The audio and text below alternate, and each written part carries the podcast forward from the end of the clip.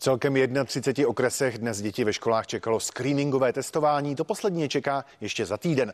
Po 15. listopadu ale ministerstvo zdravotnictví už žádné další antigenní testování žáků neplánuje. To se nelíbí jak školám, tak ani některým dětem. Pošimeláme se všichni, tak.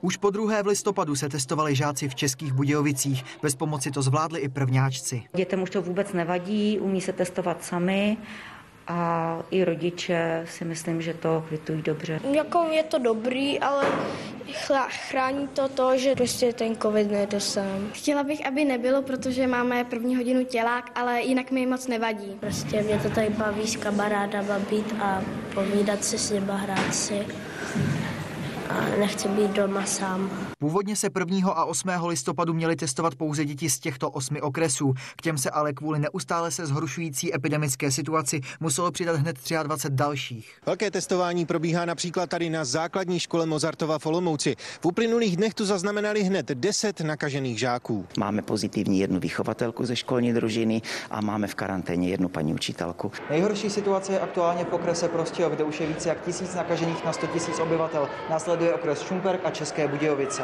Více než 300 nakažených na 100 000 obyvatel mělo v sobotu už 61 okresů. Testování ale po 15. listopadu pokračovat nebude. Podle ministerstva totiž nemá testování žáků zásadní vliv na šíření viru. My to testování eh, chválíme, protože díky tomu, že je tady odhalíme v pondělí, tak eh, třídy nemusí do karantény. Naopak v karanténě po dnešku skončí pět tříd v Jihlavské základní škole Kolárova. Zajistit tu distanční a zároveň prezenční výuku začíná být problém. To v Praze nemusí do karantény celé třídy, ale jen ti žáci, kteří sedí blízko nakaženého. Novinku zkouší třeba v základní škole Novoborská. Tomáš Petržela a Jakub Pavelka, CNN Prima News.